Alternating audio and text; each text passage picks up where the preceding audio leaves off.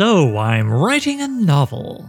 It's the show where you join me, Oliver Brackenbury, on the journey of writing my next novel, from first ideas all the way to publication and promotion. In this one man reality show, I'll share with you my ever evolving thoughts and feelings on how I write, being a writer, and everything that entails at each stage of the process.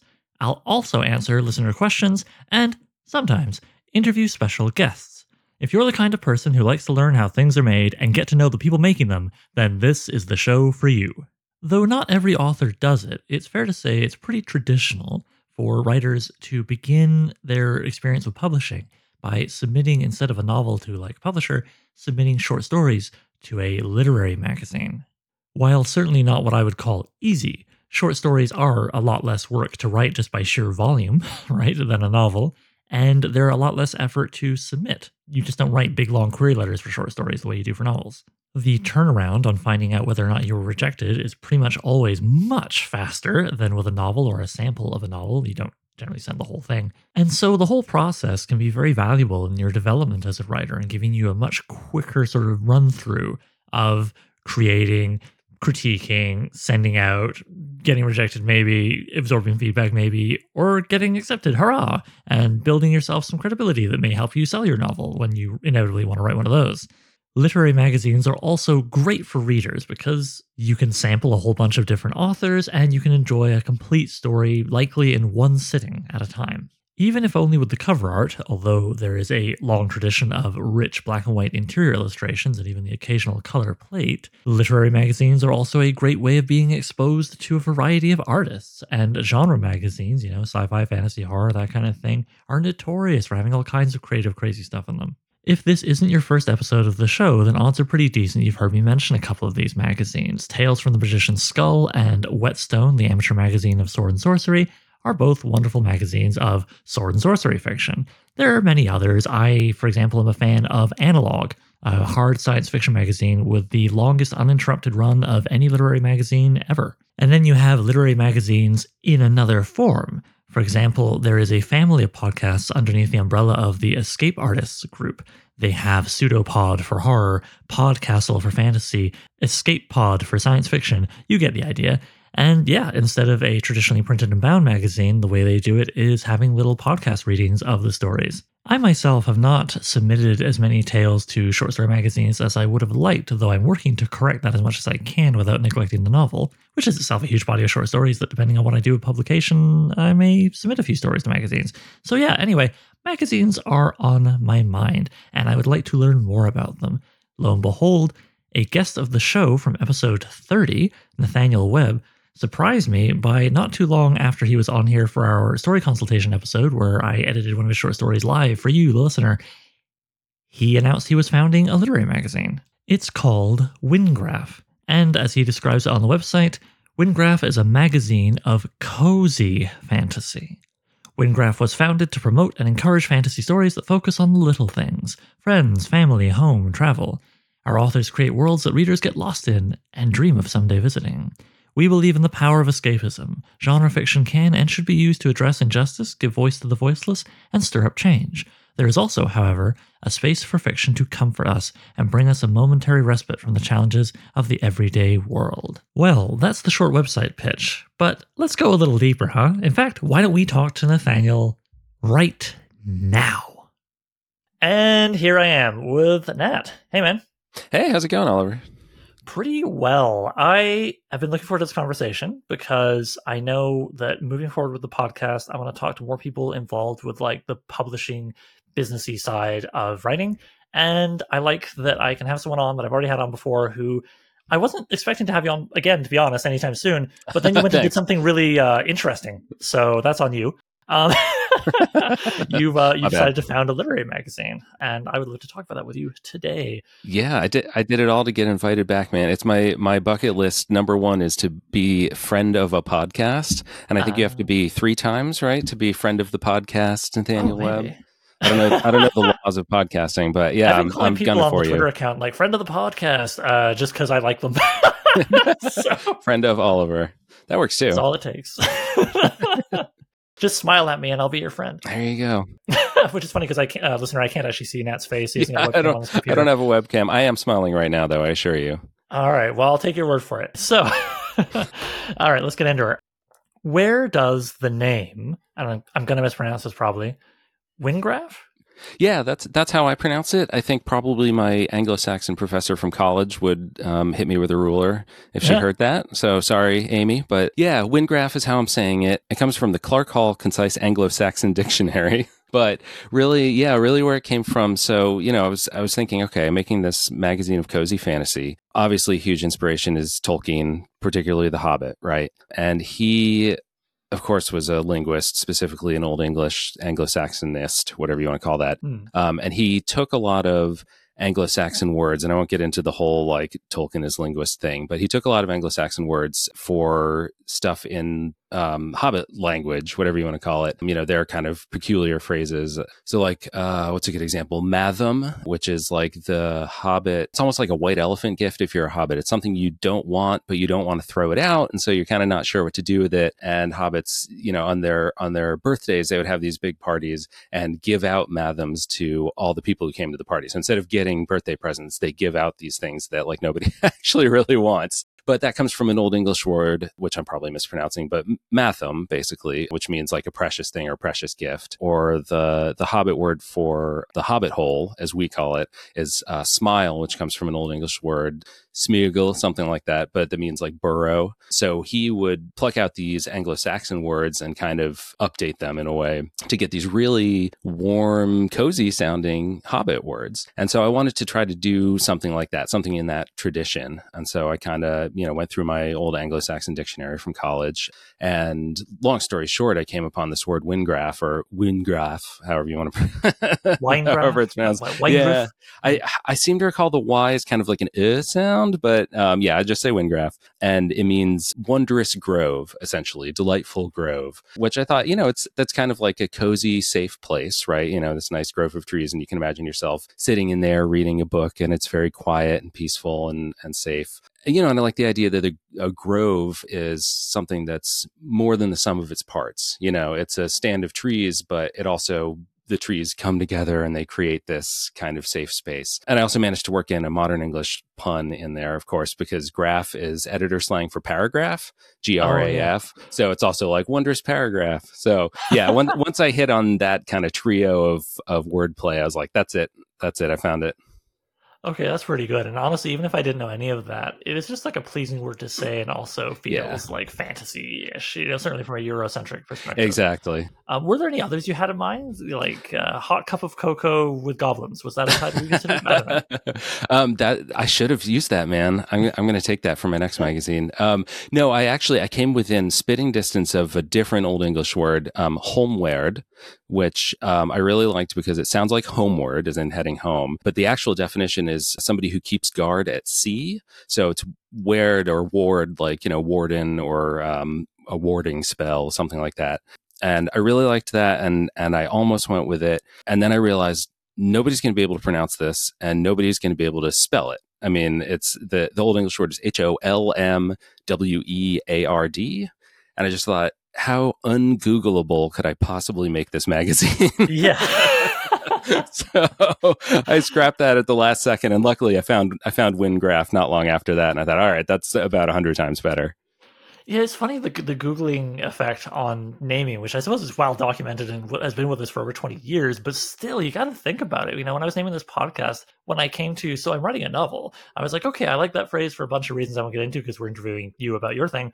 But I did sort of just check when I googled it. I was like, you know, that's it's the beginning of a phrase. Is this going to be as bad to find as if I named the podcast? Um, is it a tumor or just some other like, you know, something people will You like, should have Google gone with lot. Like, yeah, financial advice, the podcast, or I don't know, whatever. It's funny, like if you Google cozy fantasy, I mean, this is, part- you know, I won't try to jump ahead too much, but this is part of why I started this magazine. If you Google cozy fantasy, at least right now, you get a lot of like Reddit threads of people asking, like, what is cozy fantasy? What are some books I should read if I want fantasy that's cozy? And like, you know, like random, like, I don't know, Yahoo groups and all this. Just there's no website for cozy fantasy. And last time I checked, we're still not even on the front page, despite the fact that I actually own cozyfantasy.com, which points to the Wyngraf website. Nice. That was not even taken. And I just snagged it. And Google doesn't seem to want to respect me. but yeah, so again, you know, if I just called it like Cozy Fantasy Magazine, that probably would not be Googleable, at least not right now. Huh. Well, speaking of which, I have yammered about this a little bit in the introduction, but it's best heard from your mouth, I believe. Could you please define for us cozy fantasy? And also, there's sort of like a subterm or maybe adjacent term that you mentioned on the website, backpack fantasy? Yeah, yeah, absolutely. So um, we'll start with cozy, and it's a challenge because it means something different to everybody. You know, and it makes me think there's sort of that that pithy saying like the golden age of science fiction is when you're 12 years old, right?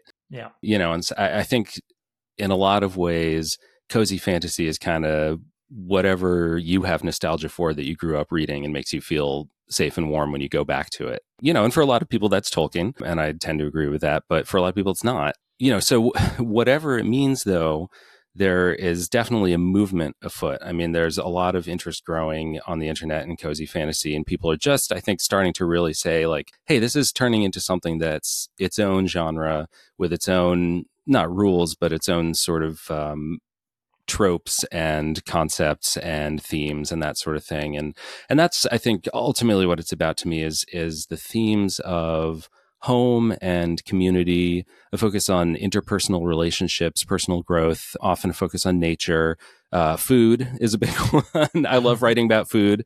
Um, I also love eating it, but I, I love writing about it. So I'm guessing you've enjoyed a few Redwall novels because yes, exactly. Yeah, that's yeah, that's such a touchstone. I mean, The Hobbit and Redwall are kind of like the two 10,000 pound gorillas in the room um, when you talk about cozy. You know, and it's it, creating a setting that the reader wants to live in. You know, I mean, as po- as popular as George R. R. Martin or Robert E. Howard or whatever, you know, nobody wants to live in Westeros. Nobody wants to go back to the Hyborian age and like get kidnapped and sold to a trader caravan or whatever. You know what I mean? Yeah, not so but, much, no. Yeah, but you know, you want to live in a hobbit hole. You want to live at Redwall and go to those feasts, right? So that's a big part of it. And then generally, I think just lower stakes. You know, it's not big, epic, world ending quests. Um, it can be as low stakes as just a slice of life, you know, where there's almost no conflict at all and often kind of coming along with that there's low or no violence. Uh, personally, I have no.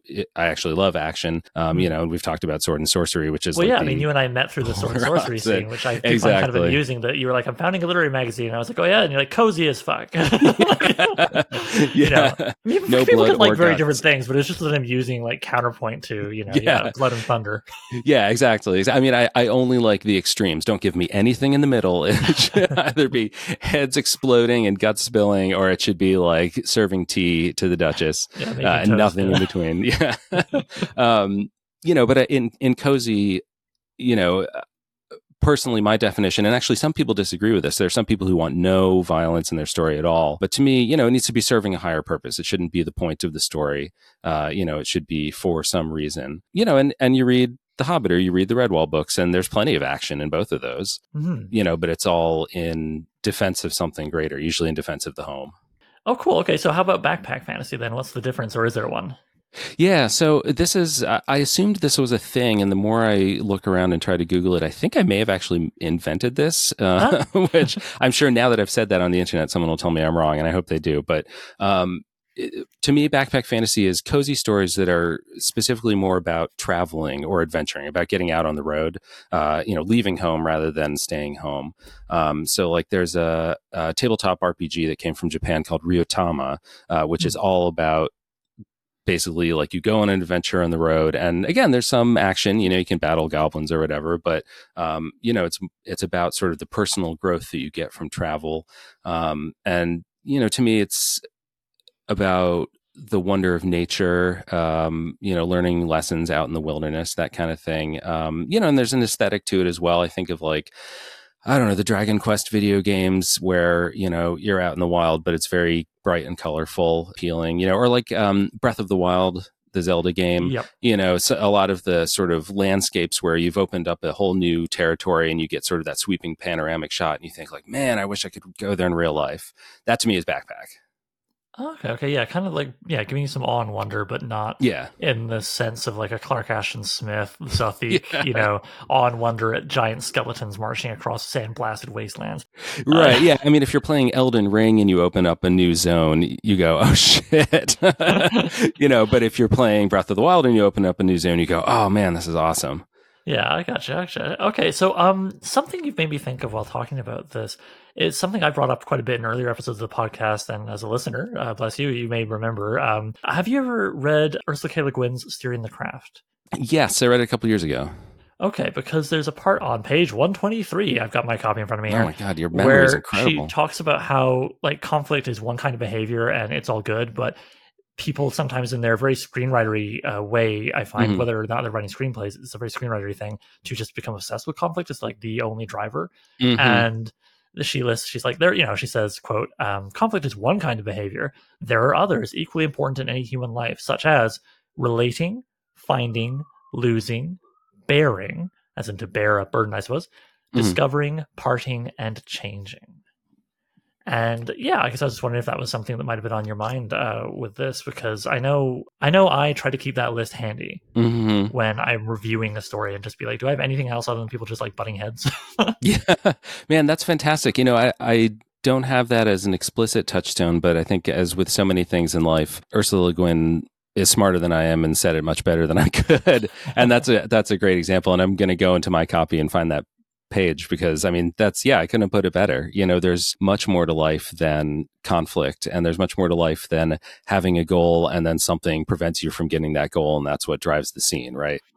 when did speaking of those books you mentioned, you know, that Yeah. get people in when they're young, when did your love of cozy fantasy develop? Yeah, well, and that's and that's exactly it, right? Is the the golden age of fantasy for me was I was probably five or six years old, and my dad, uh, who was away a lot with work, you know, he'd be gone when I woke up in the morning. A lot of times he would not come home until I was asleep at night, that kind of thing. He'd go on a lot of business trips, but when he was home and I was awake, he was reading me Redwall, and um, my dad was an amateur actor in college and and after um, and so of course he did all the voices uh, his uh, his mole accent his Scottish mole accent is I mean chef's kiss. Um, but you know I mean just you know I would curl up with him and he would just read me you know and these are dense books. Like I've tried to read them to my own kid and he's like dad this is super boring. You know maybe we all had better attention spans back in 1990 or whatever but you know i mean he would just read to me for hours um, and so I think that's where it started. Um, but I didn't really realize how much I loved cozy fantasy until this was probably in college, but I was rereading Fellowship of the Ring. Um, and, you know, that begins somewhat famously with the concerning hobbits section, where it's like, now J.R. Tolkien will give you an info dump about his favorite thing that he's invented uh, before the actual story starts. And normally those are absolutely dreadful, right? I mean, we're always told, like, cut that shit out of your fantasy novel. But man, like, I realized that's my favorite part of that book and I was very sad when it ended and the actual story began. Um, and so I thought, okay, there's there's something going on here. Um, and then just to bring it all around, uh, really, I started focusing on it about a year ago, a little over a year ago, kind of early 2021. Um, pandemic still raging. You know, nobody was vaccinated yet. Um, and I had actually just come out of a major surgery at the end of 2020, uh, where they took out a big chunk of what was inside me and uh, there were complications. I was in the hospital for like two and a half weeks. Um, apparently there was a day or two where it was actually kind of touch and go. Um, and the book I the book I brought to the hospital um, was a Walter John Williams book, and he's best known as a sci-fi writer. But I think his actually his first novels that were published was um, a series of naval fiction called Privateers and Gentlemen, um, and they're very dense, super serious, heavy themes with like death and religion and the American Revolution and all this stuff. And I was just like, man, I just almost died. Like, I need to read something that makes me feel better rather than worse. Like, they're great books, but oh my God, it's like, I just picked the wrong thing to bring to the hospital. and so it was kind of during that recovery that I was like, you know, people are probably writing like nice books somewhere, and I should try to find those. Okay, so that's that's when you started, you know, connecting with that, and then was it shortly Yeah. after uh, after that experience when you found Talk of It online, this sort of burgeoning Yeah. you described? So I was, st- I was still on Reddit then, you know, and this was, as I mentioned before, every once in a while, people will ask on Reddit, you know, what are some fantasy books with a cozy feel? And, and so that's exactly where I went was to those kind of, those threads and those recommendations. Has anybody claimed r slash cozy fantasy yet? That's actually a great question. I don't know that I want to take on moderating a Reddit subreddit, um, but I don't know. Maybe, maybe not. I don't know. Maybe it might be fun to grab if you can convince yeah. someone else to moderate it. Although, I mean, how busy would it be to start? I don't know. Um, yeah, probably if there are zero people, it wouldn't take much to moderate it. But oh, you never know. That could be kind of fun. If you could claim that sort of for your magazine and yourself, like that'd be pretty cool. Yeah. But yeah. Anyway, uh, well, okay. And to bring over to the magazine side of things, yeah, I'm wondering. You know, sometimes people rightly complain. I think that literary magazines, particularly the smaller ones, in fact, basically the smaller ones, but still, uh, they get a lot of submissions from authors, probably more submissions than readers sometimes. yeah. and yeah.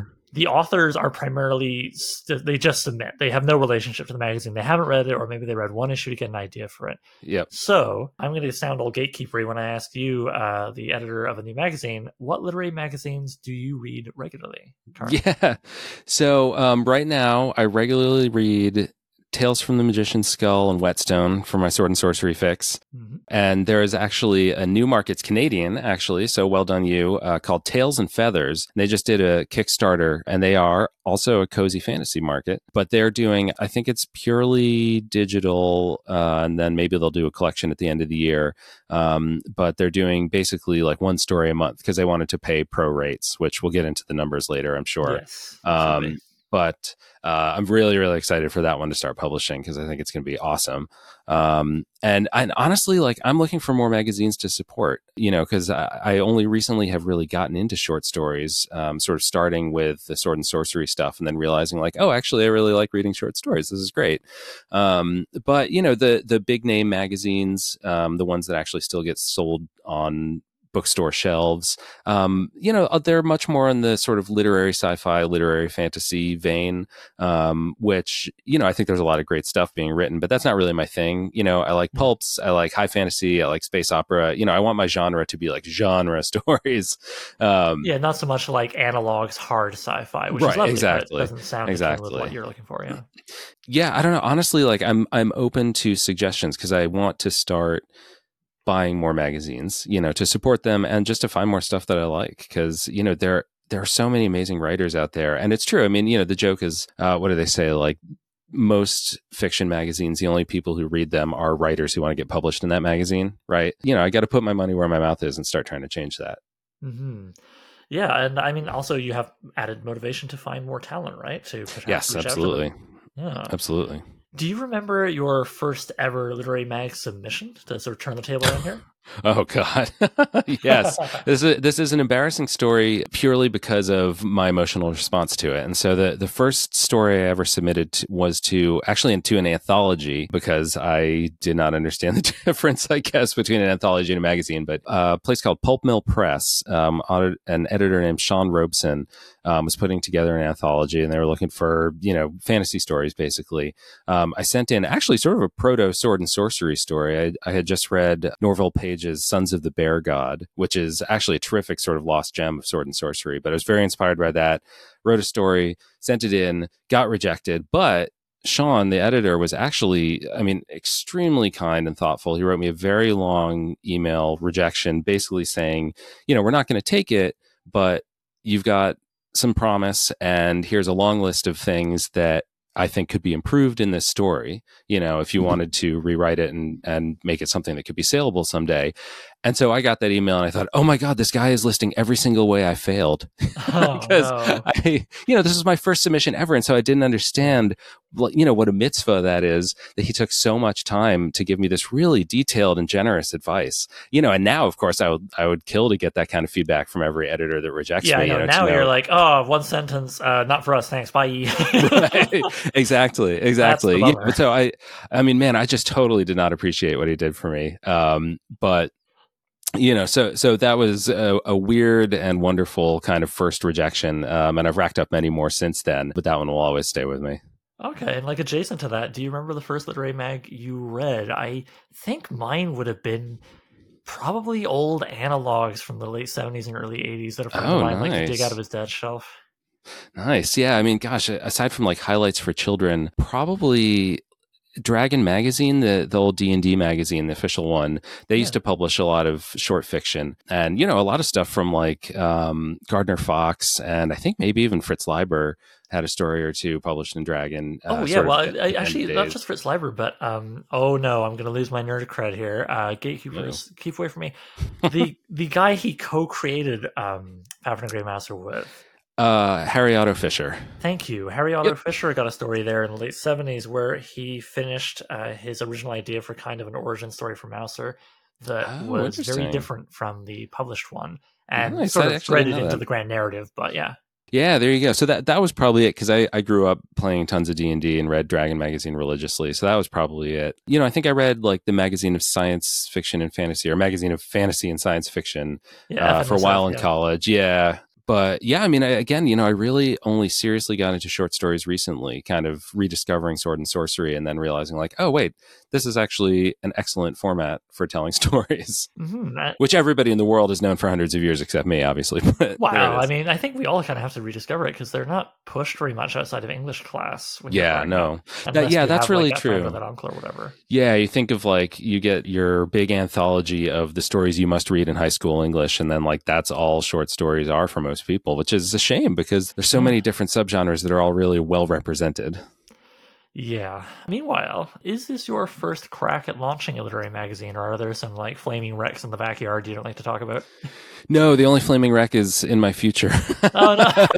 oh no! no, I, uh, yes, this this is my first one. I have no idea what I'm doing, but really, what it came out of was last year I self-published a novel for the first time. Um, you know, I've got a handful of novels out, most of them with small presses, um, but I wrote this one that actually it's a, a cozy mystery, um, not fantastical, although it's set at a science fiction convention. But you know, I shopped it around What's a little bit to. Oh, it's called A Conventional Murder. And where can you Um, buy it? It's on Amazon. If you search for A Conventional Murder, Nathaniel Webb, Okay. it will come up i promise um yeah you know and i wrote it and honestly i thought it was great but um you know i didn't get any bites from agents or or presses or anything and so i thought well i'll just put it out into the world you know um and what i discovered was i actually really loved all the technical aspects of self-publishing like uh, commissioning art doing the cover doing the interior layout getting the files ready for ebook and printing and all that stuff um i actually really enjoyed doing it and then of course at the end you know you you hold that thing in your hands and you're like i made this it's very satisfying. And so after that, you know, I thought like, gosh, I really want to self-publish more stuff because I really enjoy doing that. And I didn't have another novel to stick out there. And so I thought, well, I've got all these kind of skills that I built up now. I can use them to help other people, you know, and I'm not going to like tell somebody to send me their novel and I'm going to publish it. You know, I don't, I don't have that kind of power in the world, but I thought, you know, gosh, I could just get a magazine together. You know, I can pay writers, support other people that way, and you know, kind of try to lift up a genre that I really love. Okay, so how long was the process from like first ideas, you know, thinking this up through to the imminent release of issue number one? What were like the different stages of the process? You know, obviously I had been pondering it for a long time, but when I decided to pull the trigger was probably like mid January of this year, and our first issue comes out May 1st. So it was way faster than I expected, honestly. Mm-hmm. You know, and it, partially that's just my personality. Like when I decide to do something, I'm just going to do it, you know? I see no reason to wait around. But yeah, I mean, I started in January. I built the website, put together the submission guidelines to try to start defining what exactly I was looking for. Because again, you know, cozy fantasy, it hasn't been pinned down yet and it means something different to everybody. And so I wanted to really sort of stake that flag of like, here's what I mean by it. So I spent some time getting that description together. From there, I think the next thing I did was really just trying to get the word out. Once I had the website and the submission page, getting the word out about submissions. You know, I said, okay, I'm going to open submissions on March 1st. So, you know, people have time to put stories together and stuff. Like I was ready to start reading, but, you know, I figured to give people time if they're going to write something, if they want to, you know, edit something that they've already got, whatever. Well, and especially as someone who has been on the writer side many times by this point, I believe, right? You know, it's Yeah. that kind of thing of like how much you as the editor, like I want to read stories now, but you want to give people a chance to create a new work. It's you know, especially Right, when it goes into exactly. a young genre, right? Exactly. Exactly. Yeah. So I had to I had to kind of slow myself down, you know, and say like, okay, I can't just start accepting stuff now because that's not fair to the writers. But yeah, I started getting the word out. I, I you know, I got on places like Ralan.com. I may be pronouncing that wrong, but I don't know if you know it's a market listing site, Duotrope, Submission Grinder, all those places. Um, there's a Facebook group called Open Call that I had used in the past as an author. So I posted there. And then, yeah, May, uh, March 1st rolled around started taking submissions. I'm I meant to only have submissions for a week, but then I forgot to uh, change the submissions page to say closed on March 8th. so stuff kept coming in, and I was like, man, these people are not paying attention to the instructions. And then I went and looked at the instructions. So every everything that came in late I just emailed everybody. I said, you know, like I screwed up and I'm going to hold this for issue two. You know, I'm not even going to look at it now. Do what you want with it until then. But if it's still out there, I'll I'll read it. You know, when we're doing issue two but yeah, so I mean, we got, I think it was 73 was the final number of submissions considered for issue one, came in that week. I gave myself until the end of May to read them all and respond, um, or mid May. And honestly, like they started coming in and I just wanted to read them all. And so I just read stories as they came in, you know, because I was just having a blast doing it. And there was so much great stuff coming in. And so, you know, I had final decisions made and and everybody emailed probably a week or two after the submission window closed. Uh, you know, because the stuff was coming in, I was going, okay, this isn't going to work, uh, or you know, I really like this, but if something else with a similar theme comes along, maybe I, you know, I can't take this right now because I don't want two stories that are too similar, that kind of stuff. But, you know, by the time the submission window closed, I basically read everything. And so it was just a matter of making those final decisions and, and sending all the emails. Meanwhile, I did the cover commission um, with my amazing artist, and she actually worked super fast. So I had that I think that was in probably by the time the submissions window was closed. I had the final version of the cover art and I was working on my own story. Uh, I decided, honestly, partially it's just a money saving measure. I included one of my own stories in the first issue because that's like six, 7,000 words that I don't have to pay for, uh, but you're, you're still getting a full magazine out of it. So yeah. saved, saved a couple bucks there. Well, you're not being cheeky like Lin Carter, who I think occasionally would put two of his stories in an anthology and you're like, right. right yeah. And then he, yeah, he put one of them under a pseudonym. yeah. yeah. yeah I'm not going to do that. And I, I considered putting it under a pseudonym and I thought, no, if, if I'm going to do this, I'll take responsibility for my actions. So it's it's there well, under my name. Actually, if I can interrupt you for a second, because that kind of plays yeah. into something I've thought of while you were talking. You know, when you mentioned specific numbers of submissions and stuff like that, one thing I really respected and certainly is spiritually akin to I hope my my approach to this podcast and me and my novel project. You're very transparent. You know, you've been posting blog posts um, on wyngraf.com or cozyfantasy.com if you want to do oh, that. yeah. Uh, um, really breaking down like the numbers and the reasons for rejections and acceptances. And like, mm-hmm. I think there were two uh, ones you sent back with notes being like, okay, we can adjust this. Um, mm-hmm. Yeah. What was, did you ever see yourself doing it any other way? Or did you just from the get go be like, I'm going to really show people behind the curtains, like no curtains pretty much? Yeah, no, I, I always intended to have total transparency, and I was definitely inspired by this podcast, um, as well as yeah, yeah, for sure. Uh, um, you know, and there are other publishers and stuff who have done similar things of like, you know, or if you do a Kickstarter, right, and they say here's where every penny of the Kickstarter money went, you know, and I I love when places do that. You know, I think it's very honest. I think it's very real. I think it's valuable for mm-hmm. other people who either are interested in starting a magazine or just for the authors to understand, you know, here's what we're working with. And, you know, and I just always find those kinds of posts fascinating. So, yeah, I, I always intended to just have total transparency. And now that we've got the issue nailed down, you know, I think we'll probably talk about numbers later, but mm-hmm. now that we've got the issue nailed down, I'm going to write up posts just saying, you know, here's the entire budget for the issue. Here's where all the money went. You know here's how much i did myself so i didn't have to pay anybody. And what that rolls into is here's how many copies of the magazine theoretically we have to sell to actually get all that money back. Cool. And I, and so yeah i think i think that's a really cool thing to do because a, I think it cut down on the irritated messages you might get from writers who didn't get in. I mean, some people will be difficult no matter what you do, right? But I think it would cut it down. I think some people are reasonable and be like, oh, okay, well, I mean, they did get all those messages. Oh, and here's feedback on why and stuff, you know? Yeah. So, yeah, so I think that's cool. And it's also nice because I think you can help take sort of advice you've been given in your writing career and kind of pay it forward in the sense that anybody else who down the road is like, I want to do a literary mag, you know, maybe they'll take something of value from what you put up and you'll save them grief and isn't that nice yeah absolutely and man i mean i learned so much about writing just from going through the slush pile for this issue, you know, I, because right. if I'm going to reject something, I have to know why. You know, I have to be able to justify to myself and to the person that I'm rejecting why why is this not working? You know, and I, I really tried. I, th- I think I missed a couple of folks, and if I did, I'm sorry. But I really tried to give everybody some kind of personalized explanation for why their story was rejected. You know, mm-hmm. whether it was you know just prose mechanic stuff or you know like you know if you're going to send me like here's a horror story set in modern day america like i don't know why you'd send me that but i'm not going to accept it I, I gather there's a small percentage of that in any magazine you do you know i remember yeah. seeing howard andrew jones talking about the skull submissions uh, which they opened up last year and they got like i don't know a garfield fanfic or something like it just like you know what i mean I would, I would, buy a Garfield fanfic. I will. I will. Good. I've already written it, but. Uh, but you know what I mean? Like, if I don't know if it was that, literally that, but it was something that off the wall that just like yeah, somebody just yeah, saw that there was a magazine and an email address, and that's all they needed.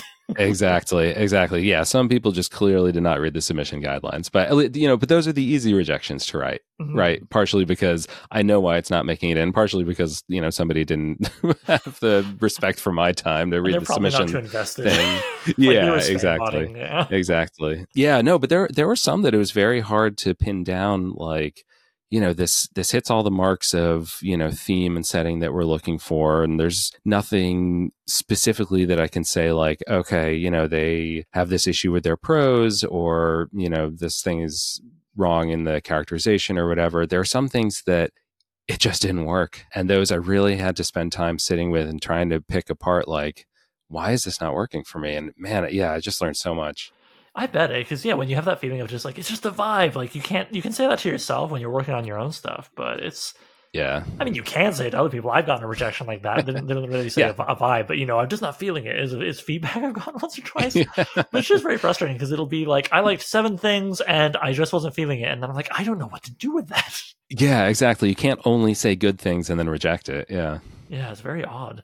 Um, and, and yeah, and have the rejection be predicated on, on let's say, just a feeling. So, like, I applaud you for making that effort because, as we both know, not everybody does. And, yes. you know, maybe if issue two gets like 700 submissions or something crazy, like, you yeah, then I will have to rethink. do that. Yeah, yeah. I mean, this was possible because, you know, I got about 10 stories a day you know, and so I was able to read them all and think about them all over a few weeks. But yeah, if it explodes, I'm, I'm not going to be able to keep doing that, unfortunately. Okay, I really do want to get to my next question, which is about the financial side, but I want to unpack things that you've already said. So, for example, the cover art. First of all, yeah. what was the name of the artist? And could, she, I assume she has an Instagram? Yes. Um, so I'm going to spell it because I, I, will probably horribly mispronounce it. Her Instagram is uh, now I don't want to misspell it. oh, you know what? Just just say it as best you can, and I will link it to listener in the show notes and on the blog yeah. post and all that stuff. Thank you, Oliver. Yeah, it's it's Samiligia, S A M I L I G I A. Her name is Samara Ligia. I'm sure I'm pronouncing that wrong, and I'm very sorry. Um, but I mean, yeah, I found her when I was working on um, my old Humblefoot mysteries, which are the cozy fantasy mysteries I post on Kindle Vella. Um, and she did my Kindle Vella icon, which was absolutely fantastic. Um, I really, really enjoyed working with her. And so, yeah, when I when I went for the cover art for issue one, I mean, I knew I was like, all right, I'm I'm going with her. Um, and she knocked it out of the park. I mean, we did the cover reveal yesterday, I think, and we've gotten so much good feedback. People love this art. I mean, it's really fantastic. Oh, awesome. And listener, if you're like, I want to see that, well, aside from wyngraf.com, if you want to go to our website, uh, soimwritinganovel.com, it'll be in the blog post. But yeah. Um, okay, cool. And did you, like, were you able to just sort of give her a, a, a, brief description, or did you like a rough sketch and be like, draw this but with talent, or like how, how did that oh, go? no, I think if I gave a sketch to any artist, they would probably just immediately quit the project and oh, dear. never speak to me again. Did you like did you bodge some together out of like photo references or? I yeah, I gave I gave a couple of reference photos just for vibe, um, but this one, honestly, I mean, I, I, really just said like I only had sort of the vaguest concept of um, what I wanted it to be. You know, I gave her, you know, it's a young woman in a white and purple uniform. She looks sort of like a ranger, you know, D and D ranger, but less violence focused. You know, mm-hmm. she's a, a messenger, a fantasy mail carrier, essentially. Oh, was this the character from your story? Yeah. So, so I gave I gave myself the first cover story, and this was purely just uh, egotistical thing. going forward, I'm going to do covers based on one of the other stories in the in the issue. But this was, you know, I jokingly say it was an egotistical thing. It was really because I needed to have it together in time to put the whole magazine together, and not knowing what other stories were going to come across the transom. But yeah, I mean, I, I really gave her a very vague description, and and she just came up with something and just nailed it the first time. I was very lucky. Oh well, I mean, someone who's privileged to read an earlier draft of your story, I'm going to go back and look at that cover again after the interview because I yeah, you'll uh, see. I really liked it, but now I can assign it to that character. That'll be kind of neat to revisit it. Yeah, it's the part so, with the rain. Enough about creativity. God damn it! Tell us about the uh, cold hard cash, the financial yeah. side. You know, were there any grants involved? He said the Canadian. Uh, or, uh, yeah, I don't, I don't know that, they, that we do that in this country. yeah, I just realized as I said it out loud, I was like, oh yeah, right, America. Hmm. Uh, but Ulysses S. Grant on the hundred dollar bill. Whoa, nice. I don't even um, know if that's right. And also, right. I would like to ask, and I do not mean this remotely confrontationally, though. I'm, as I'm reading on my little word file I've got open here, it might come across as such. Okay. Why not start off as an unpaid market and then offer payment? once the magazine has gathered enough readership to pay for it. You know, you started by paying people right off the bat, and I remember seeing um it was Twitter or maybe the West End Discord, some goddamn you know online kiddie pool that we both swim in, where I saw you talking about how you were actually originally going to pay a little less, and then some people saw that and kind of griped, and you were like, well, okay, I'll see what I can do here, and and you raised the pay, which I thought was very um, kind and bold of you. Yeah, uh, I didn't know I was allowed to start as an unpaid market. I didn't realize that was an option. no, I, um, no, there, are no, there are no grants or anything. This is all completely out of my pocket, you know, and I should be clear up front. Like, I'm not really trying to make a killing off of this. You know, my plan is if, if, any issue turns a profit, that money's going to go back around and go back into the magazine. But this is not like my uh, retirement plan or anything. But yeah, I mean, from the get go, you know, I never, I never really thought, well, I'll just pay people nothing. You know, even something like Whetstone or Witch House, which are openly the amateur magazine of sword and sorcery. Uh, you know, and it's, it's, an easy and it's given away for free. I mean, they still at least pay ten dollars. Yeah, like you know, so kind of thing, yeah. exactly, exactly. Yeah, so you know, I thought if I'm going to charge money for this, I, I should be paying everybody who's involved. And yeah, and you're right. So originally the budget was to pay half a cent per word. I posted that on a Facebook group called Open Call, which is for submissions windows for genre fiction and just boy, I got a lot of heat for that. And in retrospect, rightly so, you know, and this is lessons learned by me having no idea what I'm doing. In my mind, it's like, well, I'm doing the best I can and half a cent a word. It's not good, but it's not nothing, you know, and man, I mean, people just raked me across the coals for that. And so I doubled the budget up to one cent per word, which is nowhere near a professional rate. You know, I mean, nobody's going to make a living selling fiction at a penny per word. They haven't probably since Charles Dickens.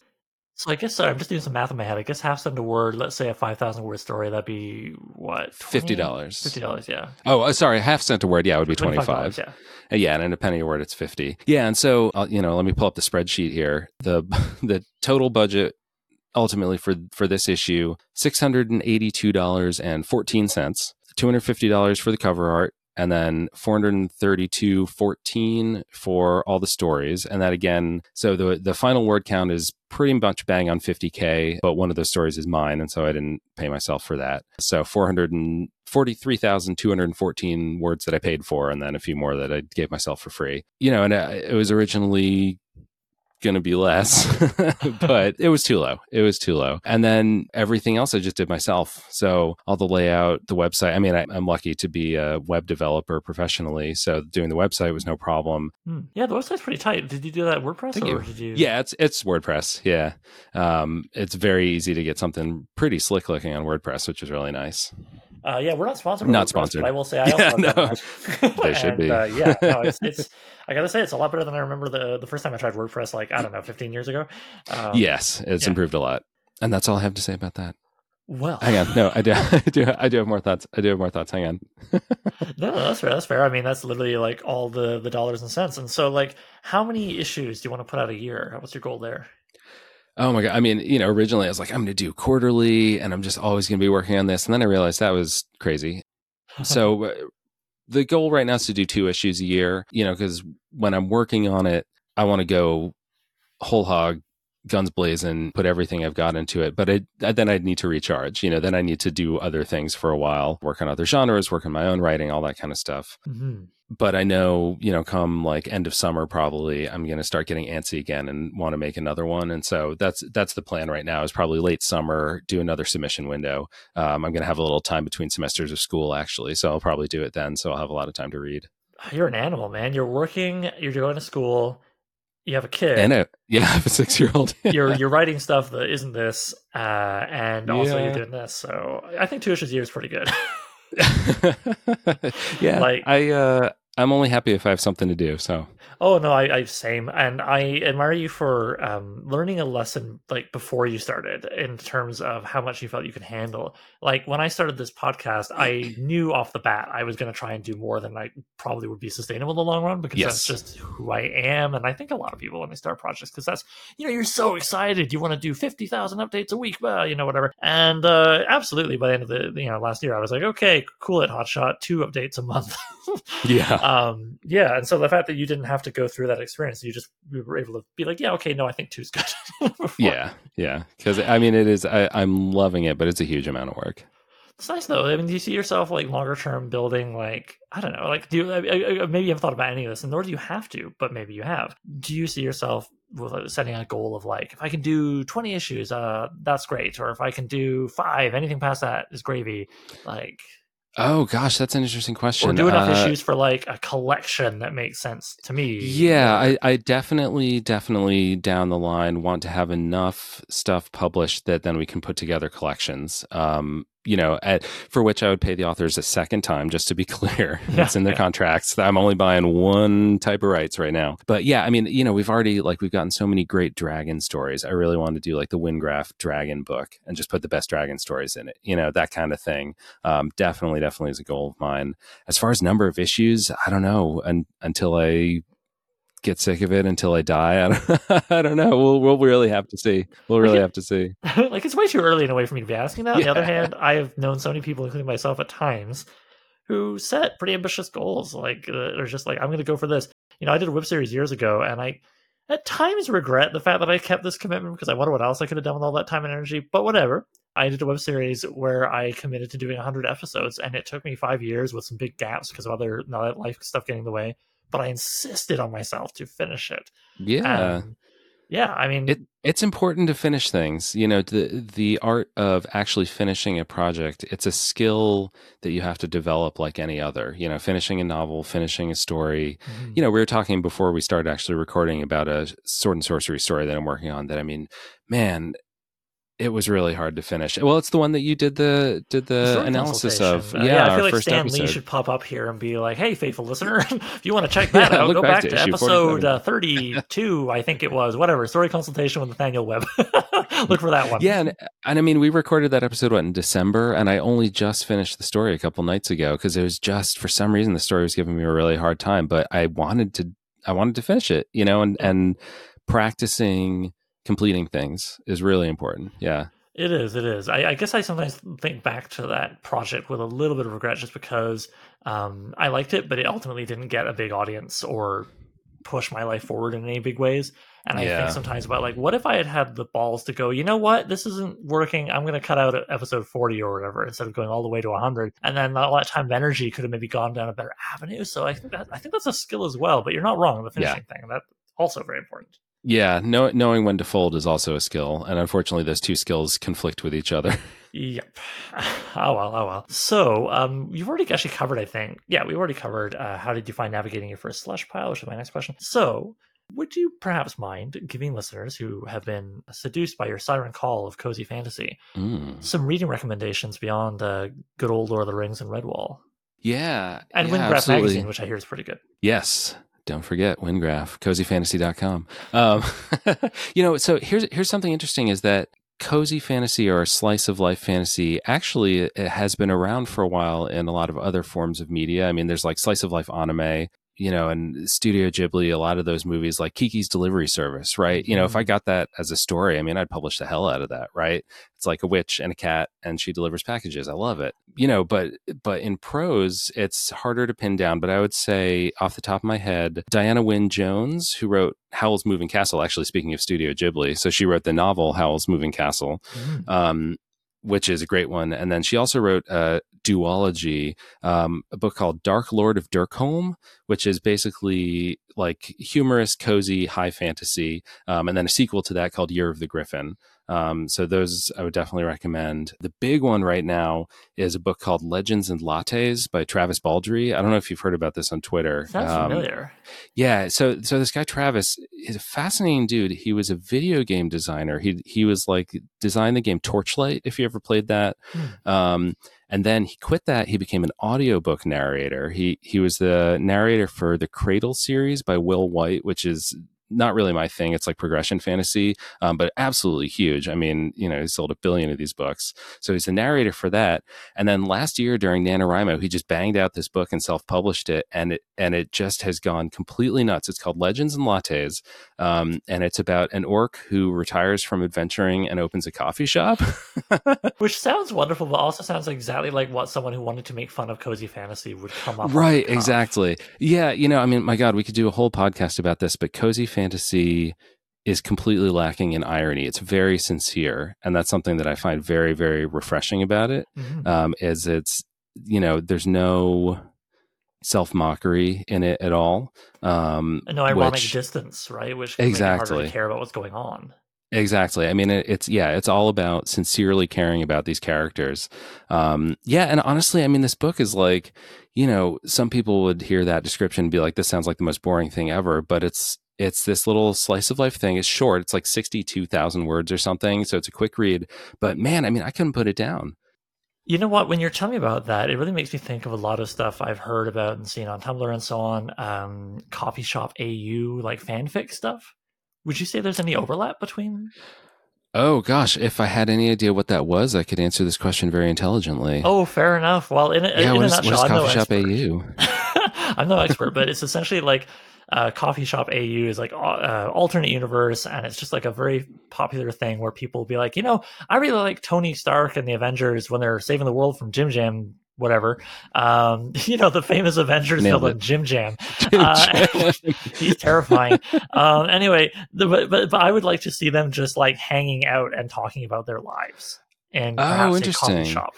Yeah, I, I would guess that there's probably a lot of overlap there. Um, perhaps in audiences, if not necessarily. Yeah. Um, storytelling because i mean obviously not everything is legends and lattes which uh you know but here's the thing i mean this is what this is telling us that there is a huge audience for this like legends and lattes i mean the dude you know he's hit a bunch of bestseller lists on amazon it got picked up by tor he just announced oh, like hey. they're going to re-release it you know he's he's got a, an editor with them and everything and like you know this is he banged this out in november last year bought some art and self-pubbed it and you know and people are going nuts for it. And to be fair it's a great book. I mean he deserves every ounce of the success. I, I truly mean that. Like I, I absolutely ate this book up. Mm-hmm. but there is an audience for this cozy fantasy stuff this these crazy kids with their cozy fantasy well, but go. people want it. Yeah, and as far as him just banging it out or whatever, like I think of webcomics, uh, just because that's a world I'm a little more familiar with in some ways, where a lot of artists will say, you know, it's funny, the stuff I put a lot of time and energy into trying to make the perfect thing did okay maybe or flopped even. And the thing i just like banged out over a weekend did huge numbies. And so i think there's something did they call them numbies for, pardon me do they call them numbies? No, that's me having a brainworm because I really listen to uh, a, podcast where they say that a lot called uh, Anime Sickos, where they barely talk about anime. It's just sort of about the world. It's quite funny. But anyway, they'll talk about like, got to make the numbies go up when they're talking about downloads ah, or likes on a ah, tweet or something. Nice. And now it's just like in my lexicon. But uh, but yeah, it's this kind of thing where if someone can just kind of relax and not over outline and over try to perfect something, then yeah. that sometimes will be, make you create the thing that you know makes the numbies go up. yeah, yeah. You know, and when I say, "Oh, he banged it out in NaNoWriMo," I don't mean that dismissively at all. You oh, know, I could tell you didn't, but I thought it'd be good to sort of yeah, address. Absolutely, like, yeah. absolutely. No, but there's there's a lot of truth in that. That when you find the story that's right for you to tell, not always. Sometimes it's you know painful and takes six months to write a eight thousand word sword and sorcery tale. but you know sometimes yeah, you just hit that and you're like, oh right, this is what I should be writing, and then it just it just comes out, you know, and then it resonates with people. Mm-hmm. All right, so we're getting on the end here. I know you've said this before, but I feel like you can never say it enough when does issue one come out and where should people go to buy it uh, to follow the magazine online and all that good stuff Yeah, so issue one comes out May 1st, and the best place you can go is wyngraf.com, W Y N G R A F.com. Pre orders as of today, digital pre orders for the ebook edition are open. So you can go right now. I don't know when this podcast yeah, today is, is April 7th, by the way, to give people. Oh, yeah, sorry. No, that's okay. Today is April 7th, by the way, just to give people a framework for uh, you finishing uh, that story. But also, I don't know currently as of recording exactly when this is going up, but it will, I think early May is my goal, somewhere in the first two weeks. Oh, perfect. So definitely the magazine by this point will be out. You can buy it. Yes, absolutely. Okay, so in, so in that case, you can either go to the website or if you just go straight to Amazon, it'll be up there. It will be there's an ebook and there's also a physical print edition, um, which is absolutely beautiful. And it's only on Amazon right now. That was a decision I made partially just to save my sanity from trying to deal with other distributors, other print on demand services, that kind of thing. And it's also just a margins thing. You know, I mean, it's it's the horrible truth that Amazon, if you promise that your thing will only be on Amazon, they'll let you have more of your money money. So I I did make that deal with with old Jeff Bezos. That may change in the future. The plan right now, and what I've told my authors is it's going to be Amazon exclusive for 90 days because that's you know they do by quarters to be in like the Kindle Select program and all that stuff. And so it should be on Kindle Unlimited as well. If you're a subscriber to that, you'll be able to read it for free. But 90 days on that. And then my plan is then to remove it from Kindle Select program, which means my margins will go way down. But at that point, then the authors will be able to sell reprint rights if they want to. They can share their story. They can do whatever they want with it. Their, their contract with me essentially will be over at that point. And so then maybe we'll look into selling PDFs direct or something. I don't know. I, I've got ideas, but nothing solid yet. Yeah, no worries. I mean, as we're talking, there were still several weeks out from the magazine actually being released. You've got time to think. Exactly, exactly. God only knows what's going to happen from now until then. But yeah, so right now, either go to wyngraf.com or you can just go straight to Amazon, search for Wyngraf, and it should come up, and you can buy it.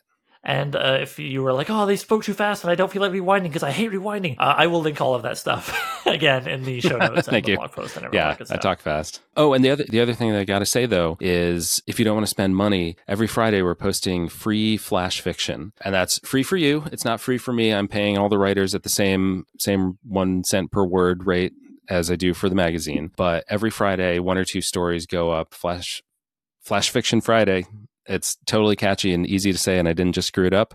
Um, and and i love this also because it gives me the ability to give a lot of different authors a chance. You know i'm paying at the same rate as the magazine but it's you know stuff that's shorter stuff that you know maybe if it were an 8000 word story i wouldn't want to spend the time editing it but it's a thousand words you know so i can edit this and try to polish it work with the writer to get it polished. You know and we just put a ton of stuff out there that just maybe wouldn't get picked up elsewhere and you know just give a lot of people a chance and kind of just see what people like and also from an editorial standpoint it might get you some authors who are kind of busy or don't want to go whole hog on a short story but they're like you know i could do a thousand words. I got time for that yeah absolutely. So absolutely. yeah yeah. And honestly that may end up being me we'll see what happens. Yeah i, I hope so man. my immediate reaction was oh i could do that when you exactly. Yeah you can write a thousand words. You know and, and it doesn't have to be a thousand words. I mean i published one that was 24 words. Huh? Uh, called Veli the Devil. It was one of the first ones we published, and I paid 24 cents for it. I like to imagine that you just like with like like like Two Face or something exaggeratedly like flipped a quarter that just like flew through the sky, landing in the pocket of the author. yes, and then I took one penny back from her. Yeah, and then you were like, "Okay, come on, come on." I'm not making money yeah, over here. So that, uh, that's every Friday, and we're and we're submissions are always open for that too. So if you're a writer and you're listening to this, you know, check it out because I'm always reading flash fiction. You know, if I like it, I'll buy it. It'll go up in a couple of weeks, kind of thing, which has been also super super fun. I mean, just reading all these little stories, it's it's I love it. Yeah, awesome. All right. Well, thank you so much for giving me your time to talk about this today. It's been uh, the bomb of Gilead to have a nice chat uh, at the end of what has been a long day about stuff that I find yes. very interesting. So thank you. Yeah, thank you so much for having me, Oliver. Yeah, no worries. All right, people, go check it out. You got the marching orders, links are all on the thing. And oh, and at Wyngraf on uh, Twitter, right? Yes. Yeah. So we are on Twitter, Wyngraf and Twitter. Um, and that's it. No, no Facebook, no Instagram, nothing like that. I got to save my sanity somehow. Yeah, no, that's fair. Especially because of Facebook's whole like pay to let your you know more than one tenth of your followers see your thing. Oh, it's horrible. Garbage. Yeah, it's awful. I, I, yeah, I tried to have a an author page for myself on there, and it's just useless. Yeah, my author page on there, um, Bracken Books. is not I, I'll, I'll be honest apologies to anyone listening who follows it but you're not going to get the best of me from that i just have an automated thing for the podcast to go up in there because I actually experimented a little bit with the the pay for promo thing in the summer. and I don't get into the numbers right now because we're wrapping up, but it sucks listener. yeah. Oh, I, yeah. I, I, tried paying for Amazon advertising for my self-published novel, and it was just a money hole. Yeah, it's it's no good. But that's another yeah. subject. What is good is Wyngraf. Go check it out. Links in the you know description uh, of the podcast. Yeah. The Wyngraf.com, cozyfantasy.com. yes, cozyfantasy.com. The e- the easier one Woo. to type, perhaps. Yeah. All right. Thanks, man. Bye. Thanks, Oliver. So I'm Writing a Novel features original music by Gloria Guns and is hosted by yours truly, Oliver Brackenbury. If you'd like to submit a question, then please email it to so I'm writing a novel at gmail.com. Bonus points if you record yourself and send me an MP3 I can cut into the show. Doesn't have to be fancy. Using your phone is fine. Just keep it clear and concise. You can also holler at the show on Twitter. Look for at so underscore writing. That's at so writing. Please consider sharing the show with anybody who might like it, leaving a review on Apple Podcasts, and checking out patreon.com slash so I'm writing a novel. Patrons get to be thanked in the final novel, listen to episodes of the podcast a week early, and even enjoy a bonus podcast called So I Wrote a Novel, where I read and comment on chapters of previous works, starting with my first novel, Junkyard Leopard. Thanks for hanging out with me, and Nathaniel, and I'll see you soon.